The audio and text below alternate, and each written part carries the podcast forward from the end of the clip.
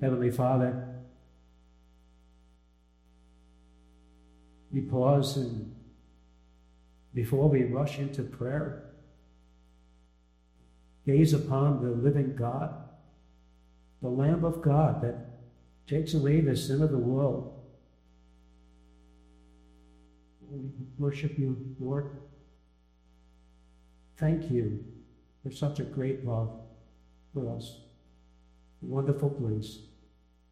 We ask you now that by the Spirit that dwells within us, you would reveal to us the Word of God as it is proclaimed today. We ask it in Jesus' name and for his sake. Amen. And please turn to the Gospel of John. Gospel of John, first chapter. And I will be reading uh, various verses uh, in the first chapter in regard to the Lamb of God, in regard to John the Baptist proclaiming him. And I'll call out those verses as I read. So if you put your gaze on John chapter 1, beginning with 6 through 8. There was a man sent from God whose name was John. He came as a witness to bear witness about the light, that all might believe through him. He was not the light, but came to bear witness about the light. And then, uh, as we look at verse 15, John bore witness about him and cried out, This is he of whom I said, He who comes after me ranks before me, because he was before me. And then verse 19 through 37. And this is the testimony of John, when the Jews sent priests and Levites from Jerusalem to ask him, Who are you? He confessed and did not deny, but confessed, I am not the Christ. And they asked him, What then? Are you Elijah? He said, I am not. Are you the prophet? And he answered, No. So they said to him, Who are you?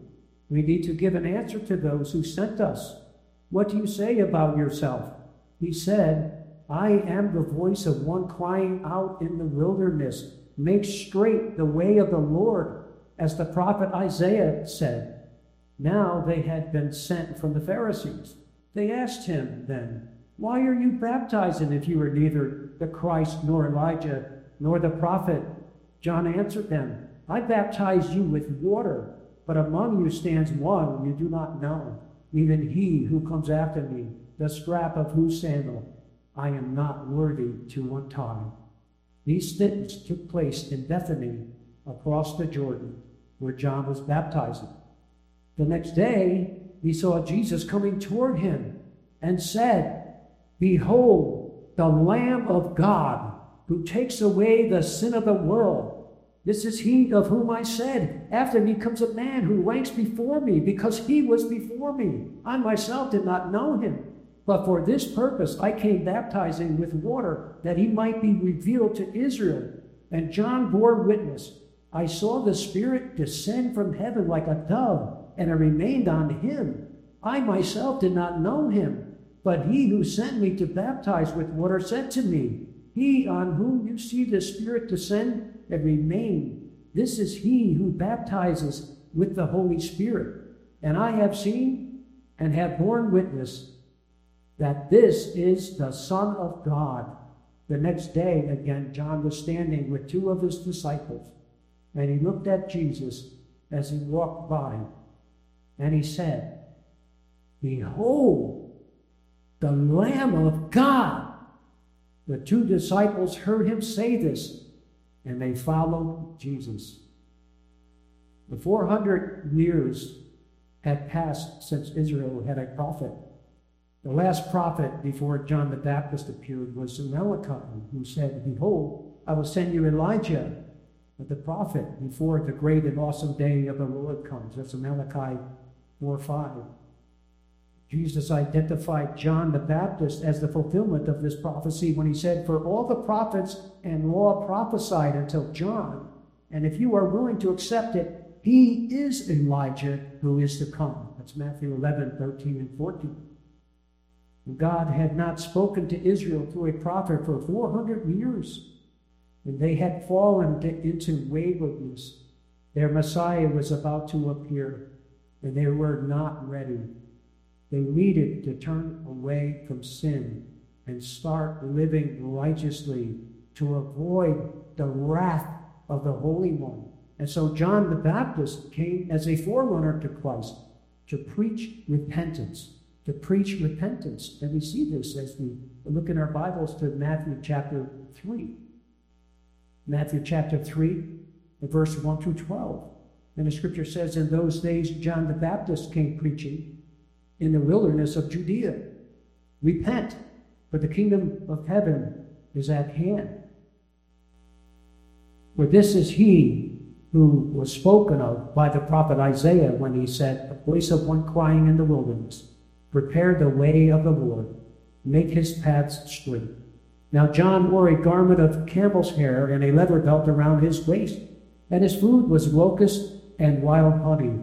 Then Jerusalem and all Judea and all the region about the Jordan were going out to him, and they were baptized by him in the river Jordan, confessing their sins.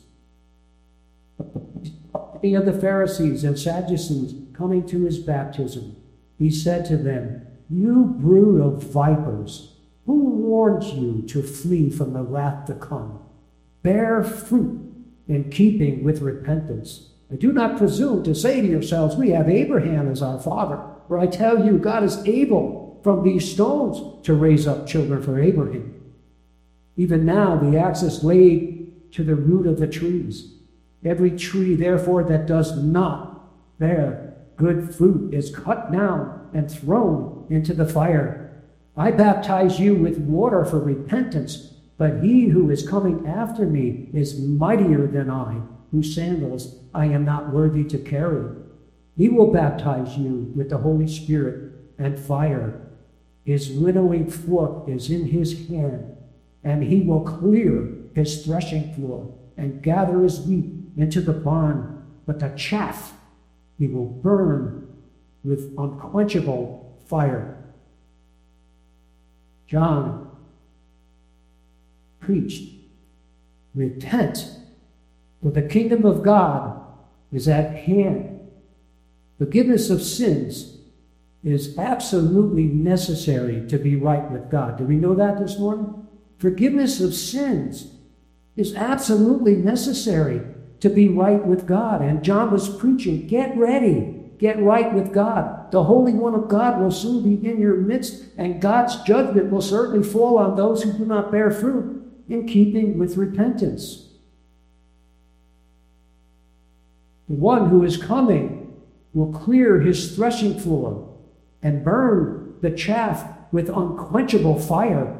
The wrath of God is coming to all those who are not forgiven for their sins. The wrath of God is coming for all those who do not know the forgiveness of their sins. And the only way to obtain forgiveness is to flee to the one who takes away the sin of the world.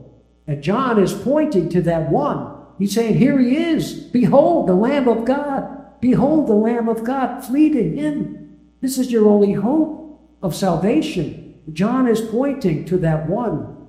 And he begins to proclaim Jesus as the Lamb of God. You see, as the, the text, some of the things that I read already in John 129. The next day, he saw Jesus coming toward him and said, Behold, the Lamb of God who takes away the sin of the world. John 1 35 through 37. The next day again, John was standing with two of his disciples, and he looked at Jesus as he walked by and said, Behold, the Lamb of God the two disciples heard him say this and they followed Jesus. What a scene that was. I wish I was there to see that one. I mean, they've been listening to John, right? And, you know, and the Messiah is coming. You know, I know who he is. I'm going to point him out. Uh, behold, the Lamb of God. And they didn't waste any time. They said, oh, okay. And they followed Jesus. That's a good thing. You know? And so the preacher lost his people and they went to follow Jesus. Is that right? And that's just the way uh, he would have it, you know. Uh, we point to Christ, and not to ourselves. We point to Jesus. Follow Jesus. Behold, behold the Lamb of God. It's all about him. It's all about him. Now, what is the significance of John pointing out Jesus as the Lamb of God? What is it about that? What is the significance of John pointing out Jesus as the Lamb of God? Well, mankind had fallen in Adam. Everyone after Adam sins by nature and by choice. The whole world stands guilty before a holy God. How could it be that a lamb would take away the sin of the world? Well, let's trace it out in Scripture.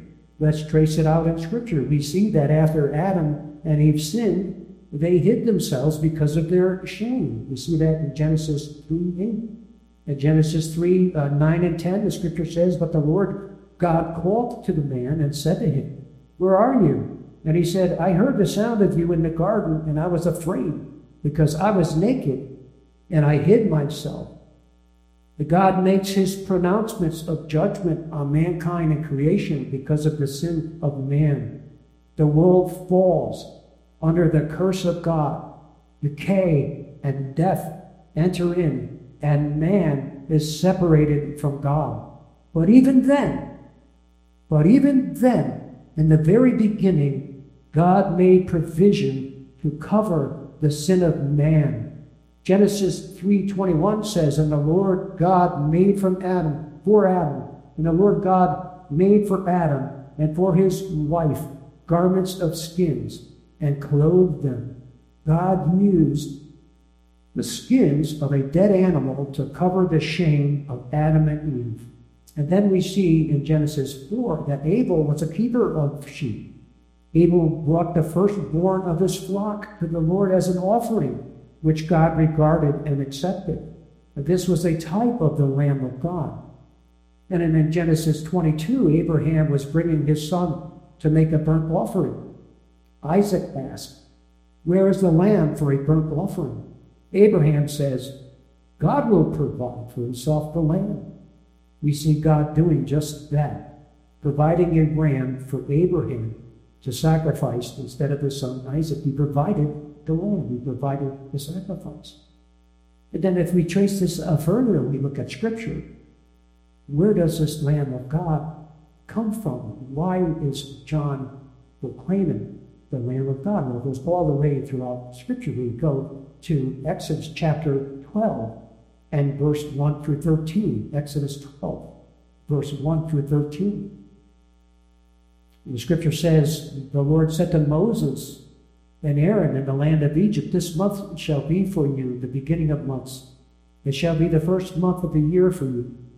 Tell all the congregation of Israel that on the tenth day of this month every man shall take a lamb according to their father's houses, a lamb for a household. And if the household is too small for a lamb, then he and his nearest neighbor shall take according to the number of persons. According to that each can eat, you shall make your count for the lamb. Your lamb shall be without blemish, a male a year old. You may take it from the sheep or from the goats, and you shall keep it until the fourteenth day of this month when the whole assembly of the congregation of Israel shall kill their lambs at twilight. Then they shall take some of the blood and put it on the two doorposts and the lintel of the houses in which they eat. They shall eat the flesh that night, roasted on the fire, with unleavened bread and bitter herbs, they shall eat it. Do not eat any of it raw or boiled in water, but roast it its head with its legs and its inner parts. And you shall let none of it remain until the morning. Anything that remains until the morning shall be burned. In this manner you shall eat it, with your belt fastened, your sandals on your feet, and your staff in your hand. And you shall eat it in haste. It is the Lord's Passover. For I will pass through the land of Egypt that night, and I will strike all the firstborn in the land of Egypt, both man and beast, and on all the gods of Egypt I will execute judgments. I am the Lord. The blood shall be a sign for you on the houses where you are. And when I see the blood, I will pass over you, and no plague will befall you to destroy you when I strike the land of Egypt. So that we see in there in Scripture, this is the establishment, the establishment of the Passover feast, which commemorates the deliverance of Israel's bondage to Egypt. And as I was reading there, we put this in verse 5 that the lamb must be without blemish. The blood was to be put on the doorpost. You see that in verse 7. And when I see the blood, says the Lord, when I see the blood, I will pass over you. You see that in verse 13. It was the blood of the Passover lamb that kept death from entering into the household. It was the blood of the lamb. So we were talking about sacrificing. And we learn that there is a sacrifice, the Lamb of God. And we're tracing it through Scripture. But then we come to Isaiah chapter 53, verses 1 through 7. Isaiah 53, 1 through 7. Who has believed what he has heard from us? And to whom has the arm of the Lord been revealed? For he grew up before him like a young plant, and like a root out of dry ground. He had no form or majesty that we should look at him, and no beauty that we should desire him. He was despised and rejected by men, a man of sorrows and acquainted with grief, and as one from whom men hide their faces. He was despised, and we esteemed him not. Surely he has borne our griefs and carried our sorrows, yet we esteemed him stricken, smitten by God, and afflicted. But he was pierced for our transgressions, he was crushed for our iniquities. Upon him was the chastisement that brought us peace, and with his wounds we are healed. All we like sheep have gone astray. We have turned every one to his own way, and the Lord has laid on him the iniquity of us all. He was oppressed and he was afflicted, yet he opened not his mouth. Like a lamb, like a lamb that is led to the slaughter, and like a sheep that before its shearers is silent, he opened not his mouth. As scripture unfolds and we search out, where does this come from, the Lamb of God? As scripture unfolds, we learn for the first time in the Bible that the Lamb will be a man. How about that? And it's just unfolding, and we're, we're seeing how it's all developing. And the sacrificial system, and the shadows, and the types, and the copies are all pointing to a person, Jesus Christ. The first time we see in the scripture in Isaiah 53 that the Lamb will be a man. The sacrificial system of the Old Covenant required the shedding of blood for the forgiveness for the forgiveness of sins. Hebrews 9 22 says, Indeed, under the law, almost everything is purified with blood. And without the shedding of blood, there is no forgiveness of sins. The blood of goats and calves was but a shadow that could never finally secure eternal redemption for those in need of forgiveness. And then we look in the book of Hebrews, chapter 9, verse 23 through 24. And the Bible says, Thus it was necessary for the copies of the heavenly things to be purified with these rites. But the heavenly things themselves with better sacrifices than these.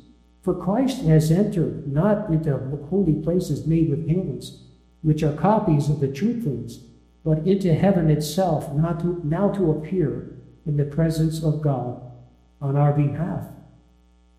The old system was a copy pointing to Christ, was pointing to Christ. And then we continue and go back in Hebrews chapter 9, verse 11 through 14. The scripture says, But when Christ appeared as a high priest of the good things that have come, then through the greater and more perfect tent, not made with hands, that is, not of this creation, he entered once for all into the holy places, not by means of the blood of goats and calves, but by means of his own blood, thus securing an eternal redemption. For if the blood of goats and bulls and the sprinkling of defiled persons with the ashes of a heifer sanctify for the purification of the flesh, how much more will the blood of Christ, who through the eternal Spirit offer himself, he offered himself without blemish to God, purify our conscience from dead works to serve the living God. Christ secured eternal life for us with his blood. Why not say it to us, brothers and sisters?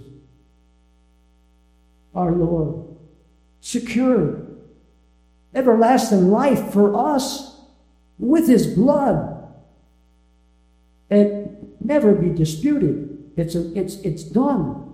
It is finished. We are purchased by the blood of the Lamb. Do you belong to yourself? No. Do you want to belong to yourself? No more. We've already been down there. We want to belong. We've tasted, we've seen, we know that He's good. Praise His name. We belong to Him. We've been purchased by His blood. He owns us. Thank you, Lord. I don't want to be owned by myself. I don't want to be owned by anything else. But the Lord is good.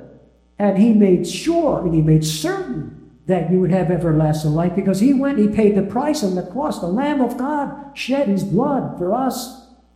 What a glorious God we serve. Amen. Glorious.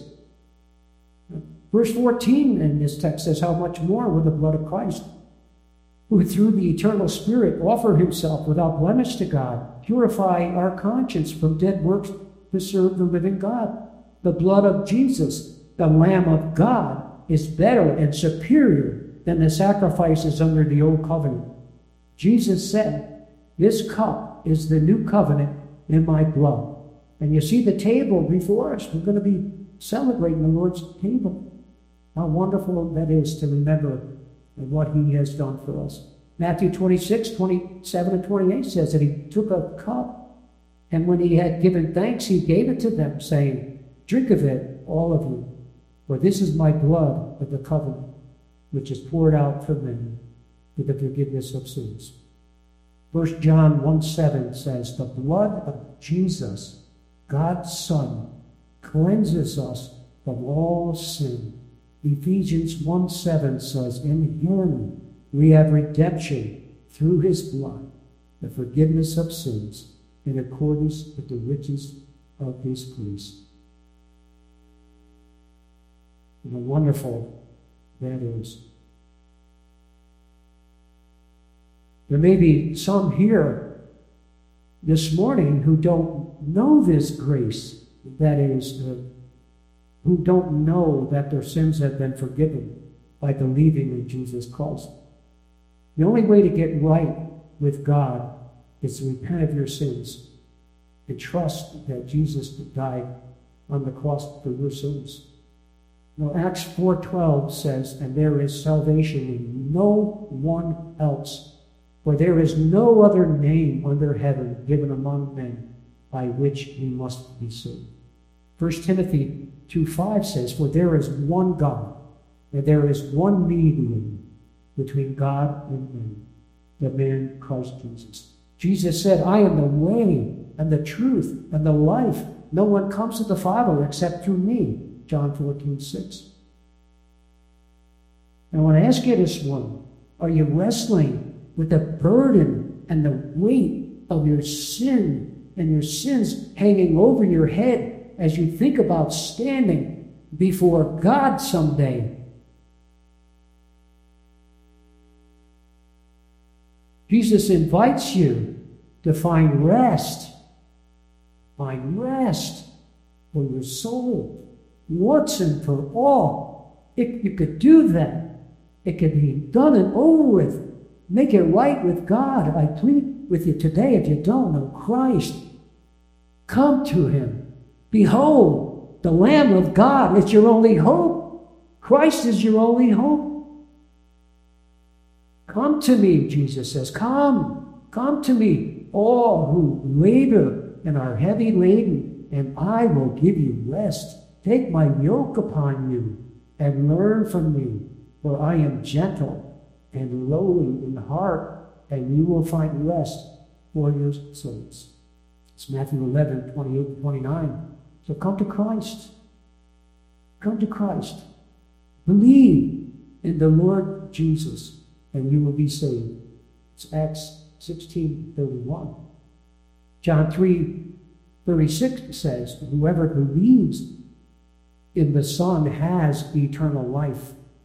Whoever does not obey the Son shall not see life, but the wrath of God remains on him. Behold, the Lamb of God.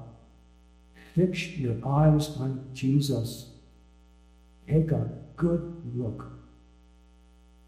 Don't turn your eyes away from him. Don't turn your eyes away from him. He is your only hope to be delivered from the wrath of God. Believe in him. Believe that it was your sin that he bore on the cross as your substitute so that you might be forgiven and have everlasting life, have eternal life. Those of us who know the Lord have tasted and seen that the Lord is good. Is that right? And, and you know, we will never regret following the Lamb of God. Never regret. The longer we serve him, the more he reveals to us the magnificence of his name, or the name of Jesus. I just say, Jesus, I just love that name. How about you? In the magnificence of his name, and R.C. Sproul has expressed this a little bit. I refer to his book here and there. R.C. Sproul, um, just uh, I thought this would be a blessing for us to hear about Jesus' name uh, this morning. And R.C. says, this is very interesting. As I read this, I believe the most titled person in all of human history is Jesus of Nazareth. I remember attending an academic convocation at, at a theological seminary where the guest speaker was a distinguished New Testament scholar. These convocations are usually the occasion for the presentation of weighty academic papers, but on this occasion, the New Testament scholar did something that had never been done before in this institution. He went to the lectern and began a 30 minute talk in which, without comment, he recited the titles of Christ that are found in the New Testament. He mentioned such titles as the Christ, the Son of God, the Son of Man, Lord, the consolation of Israel, the Lion of Judah, the Alpha and Omega, and many, many more. Then he sat down. There were enough scriptural titles that God the Father had been pleased to ascribe to his Son to fill a half hour lecture period. So, Professor, what do you got for us today? How about a weighty convocation of deep theological truths? Well, and you know, he just read for a half an hour the sweet name of Jesus and what it means and all that the scripture says. You know, in the first chapter alone of John's gospel, he is the Word, the Creator, the life, the light, the Son of God, Messiah, the Christ, the King of Israel, the Son of Man, and the Lamb of God. And just within the book of John, he is the bread of life, the light of the world, the door, the good shepherd, the resurrection and the life, the way and the truth and the life, the true vine. Jesus said, Before Abraham was born, I am. That's John 8 58. He was claiming to be God. The God who said to Moses, I am who I am. Tell the people of Israel, I am sent you. That's Exodus 3:14. Jesus is the great I am, God of very God. Isaiah 9 6 says, For unto us a child is born, to us a son is given, and the government shall be upon his shoulder. And his name shall be called Wonderful, Counselor, Mighty God, Everlasting Father, Prince of Peace. He shall be called Mighty, Mighty God. He is the mighty God, and yet he is the Lamb slain for those written in the book of life of the Lamb before the foundation of the world. The mighty God is a Lamb. Who is this? Who is this? We read in Genesis 49 8 through 10 that a lion that rules shall come forth from the tribe of Judah. We see in the scripture that the Messiah will come from the descendants of David. His progeny is from the tribe of Judah and from the line of David. He is the lion of Judah. A lion is powerful, majestic, and kingly in nature, often regarded as the king of the beasts. We see the lion. We go to Revelation chapter 5.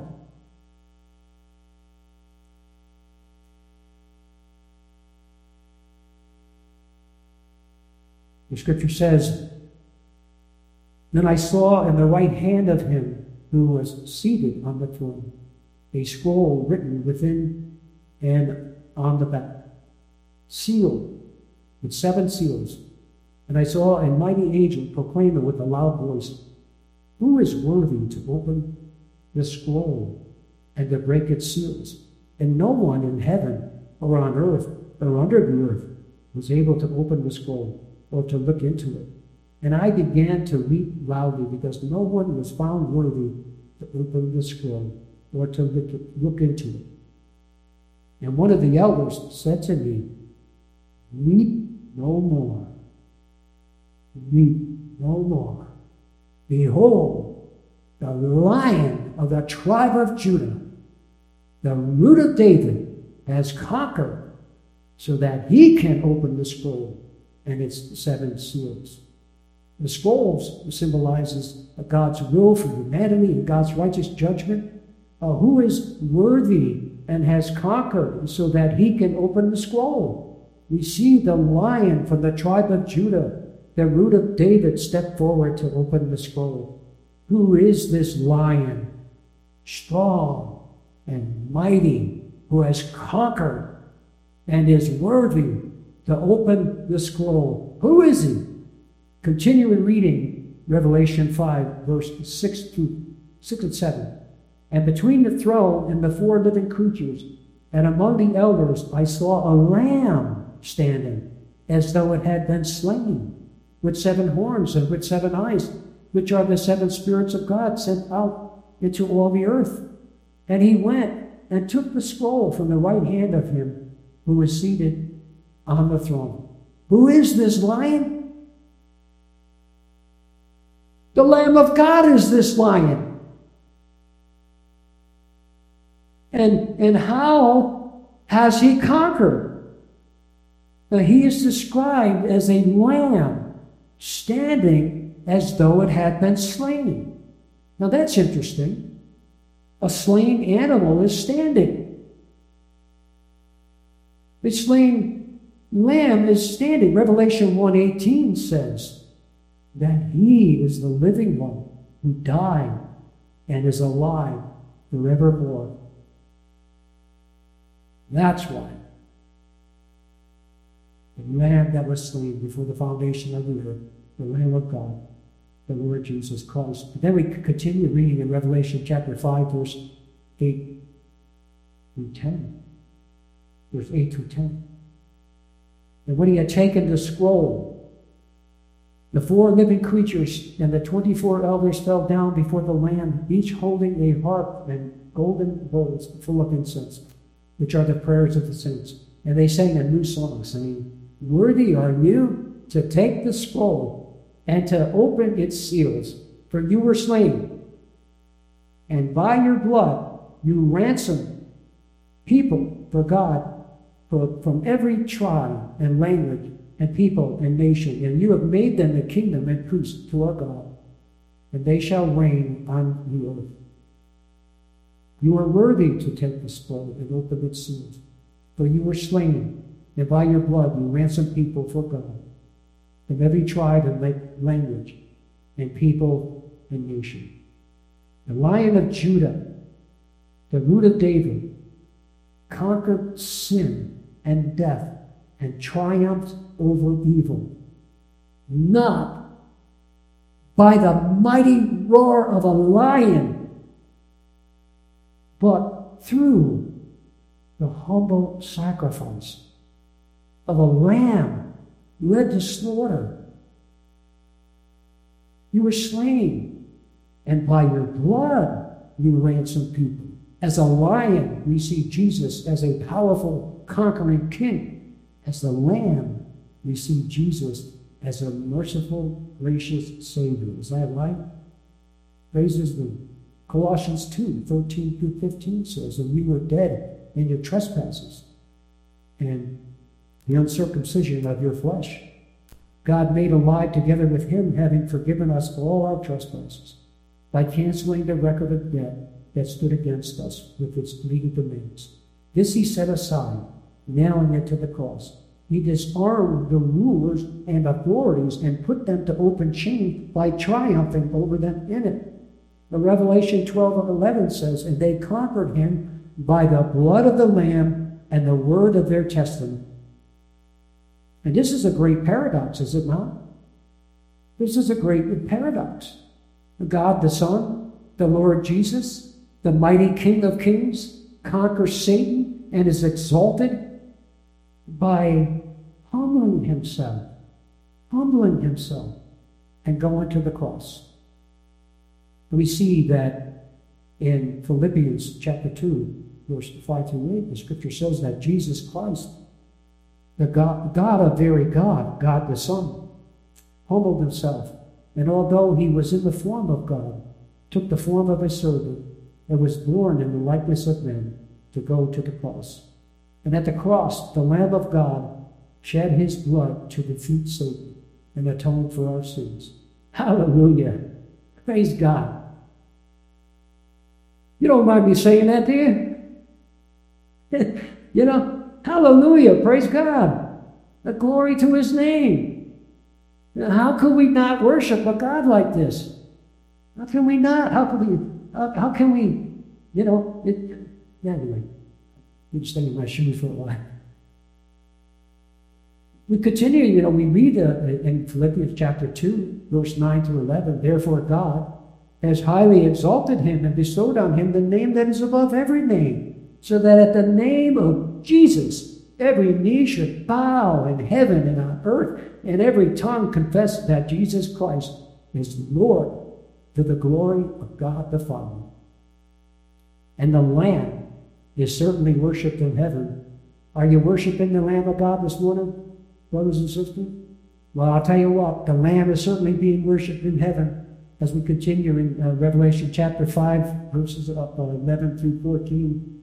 Then I looked, and I heard around the throne and the living creatures and the elders the voice of many angels, numbering myriads of myriads and thousands of thousands, saying with a loud voice, Worthy is the Lamb who was slain to, to receive power and wealth and wisdom and might and honor and glory and blessing and I heard every creature in heaven and on earth and under the earth and in the sea and all that is in them say, To him who sits on the throne and to the Lamb be blessing and honor and glory and might forever and ever. And the four living creatures said, Amen. And the elders fell down and worshiped. And we fall down and worship. Worthy is the Lamb. Worthy is the Lamb. We see a, a picture of the Lamb being worshipped in heaven. As we continue looking at uh, Revelation, I'm going into Revelation, there's some things in chapter 7, verse uh, 9 through 11. After this I looked, and behold, a great multitude that no one could number, from every nation, from all tribes and peoples and languages, standing before the throne and before the Lamb, clothed in white robes, with palm branches in their hands, and crying out with a loud voice, Salvation belongs to our God who sits on the throne and to the Lamb. And all the angels were standing around the throne and around the elders and the four living creatures. And they fell on their faces before the throne and worshiped God, saying, Amen. Blessing and glory and wisdom and thanksgiving and honor and power and might be to our God forever and ever. Amen. And the worship is coming from the tribulation saints who have washed their robes and made them white in the blood of the Lamb. We see that in verse 14 of the seventh chapter. Notice that those worshiping are standing before the throne and before the Lamb in verse 9. Before the throne and before the Lamb. And notice that those are doing that verse 9. We see God sitting on his throne in verse 15. God is sitting on his throne in verse 15. And the Lamb in the midst of the throne in verse 17. You shall worship before the throne of God and of the Lamb. You shall. Read that this morning? What would it price? Jesus is going to make sure that it is finished. We shall worship before the throne of God and of the Lamb. Just to close, uh, reading Revelation 22, verse 1 through 3. Then the angel showed me the river of the water of life, white as crystal, flowing from the throne of God and of the Lamb through the middle of the street of the city. Also, on either side of the river, the tree of life, with its twelve kinds of fruit, yielding its fruit each month. The leaves of the tree were for the healing of the nations. No longer will there be anything accursed, but the throne of God and of the Lamb will be in it, and his servants will worship him. Let's pray.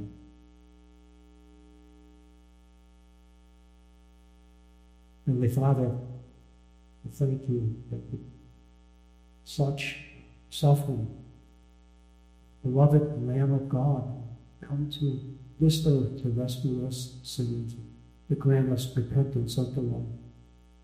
We will forever be grateful in your presence. Oh, we will sing and we will worship. And should I say this morning, we will continue to worship. Will we worship you now and bow before you? You are the King of Kings. You are the Lion of Judah, and yet you are the Lamb of God who takes away the sins of the world. Bless your holy name, we pray. In Jesus' name, amen.